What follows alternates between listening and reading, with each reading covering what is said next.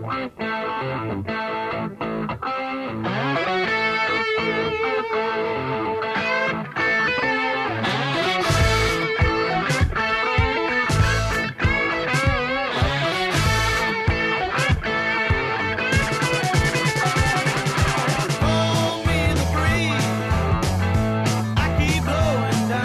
Good morning, 811 News Radio 92.3, informative, local, dependable. I'm Andrew McKay. Lisa Newell publishes the Gulf Breeze News, also informative, local, dependable. It comes out every Thursday, so we talk to her in the morning and get a preview. Lisa, welcome back to the show. Oh, that's high praise. That is some high praise, Andrew. Thank you very, very much. Always, always. you have you always have the coolest stories. You got a story about a person who's collecting ties for Student Tie Tuesday. What is this? Yeah, so there's a there's a uh, man in Gulf Breeze. His name is Jim George. He's a he's a retired attorney. He's probably got a closet full of ties. Anyway, he had heard about this program that was that started in Chicago, where one of the teachers there started asking the kids to wear a tie on Tuesdays, and he really saw that the kids behaved better, they acted professionally, and this program has has spread across the nation. So uh, Jim George was inspired by that, and so he has started collecting ties. He has got a ton of ties now, so many ties, and he did drop some off at Dixon Elementary School, and they now started their Tie Tuesday program, which is going very well. But he's looking for other people to get involved in it to hopefully, you know, give these kids uh, something to look forward to each week, a reason to come to school wearing their ties, and also to, you know, act like professional um, businessmen or whatever. So anyway, it's a great story. He's looking for not only more ties, which of course, if this program were to take off, you'd need more ties, but looking for people to start these programs. So it's a great opportunity for someone to do that, and That's a great um, initiative. No, yeah, I, great I love it. I, lo- I mean, I look, I, I hate wearing a tie, but I know when I wear one, I behaved better. I behave differently, I and certainly in school, you can see that same thing.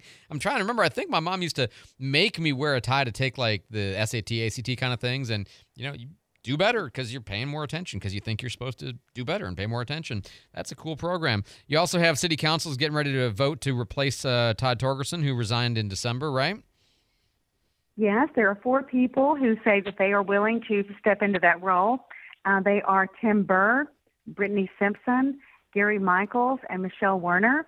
And they are uh, all saying they, they're willing to serve. They've all been either through the, um, uh, the, the, the, what is it, government program that teaches you about it. Gosh, I can't think of the name right now.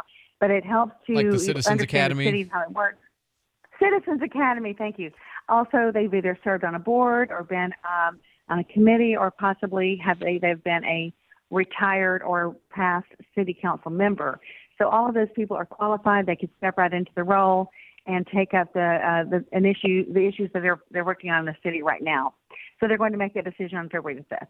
Very good. Uh, we've also got the Garden Club is having a landmark anniversary.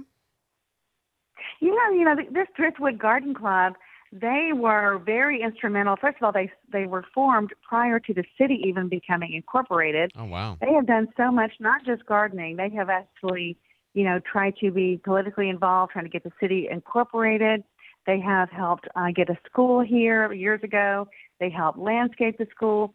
They are, you know, they gave a check this at this uh, event to help replace some of the playground equipment that's old and derelict, make it ADA compliant. And every year they get together on Arbor Day. They uh, they honor some of the past members, and two of the women that they honored this time, Dot Jordan and Betty Kahn. Uh, just hearing about all that they accomplished was incredible, and uh, so it was a wonderful event. And uh, you know, we really owe a debt of gratitude to these ladies. They're very, very involved, and they continue to be involved for 70 years. Wow, that's amazing. And you, I mean, that uh, before the city was incorporated catches my attention immediately. And you've got a lot of stories like that. There's all kinds of cool stuff people are doing in Gulf Breeze. Like you've got the Krewe of NAUGA this Saturday. That I didn't know what this was, but you told me before we got on the air. What is the Krewe of NAUGA? It's very cool. So the Krewe of NAUGA is a crew that exists for one day only. It does not parade. It does not have a ball. What they do is they have one event. They have it at the dock. Going to be this Saturday. Uh, you don't have to have a, a, a wristband to get in because all the wristbands sold out within hours. But you can come. They have uh, they're going to have entertainment by Loaded Goat, which is all Breeze guys, and also um, They're going to have raffles and things like that. All the money goes to benefit the Hotel for Dogs and Cats. So it's a great benefit. Uh, Dana from Dana's Hair Studio and her sister Gwen, they are the ones who have uh, run this thing for years, and it just gets bigger and better. You know, we're supposed to have rain on Saturday, but what I'm thinking is it's going to be rain in the afternoon. So Sunday, Saturday morning, you can go out to the beach. It's going to be mild. Get a nice um, suntan. Look at the beautiful water.